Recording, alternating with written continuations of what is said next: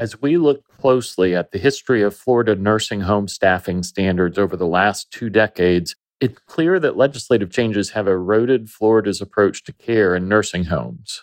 Florida families deserve peace of mind that those in nursing homes receive the high quality care they need. So AARP has committed to be a watchdog on this issue. This first of its kind report is a starting point for a much larger conversation about what Florida must do to provide superior care to our increasing population of elders with rising levels of need. Developed in collaboration with Dr. Lindsay Peterson, an award winning, respected voice on long term care and aging studies, AARP Florida hopes that this snapshot will serve as a resource to legislative decision makers and elected officials. The best decisions are informed by high quality research.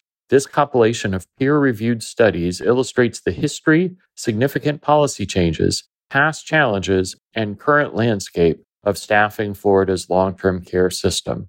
As Florida's long term care system and its residents adjust to the recent changes which have watered down nursing care, we must be prepared to examine what these changes have done and will do to the critical relationship between staffing levels and quality care. Only in doing this can we determine what's coming next and take a thought leadership role in shaping this system for generations of older adults to come.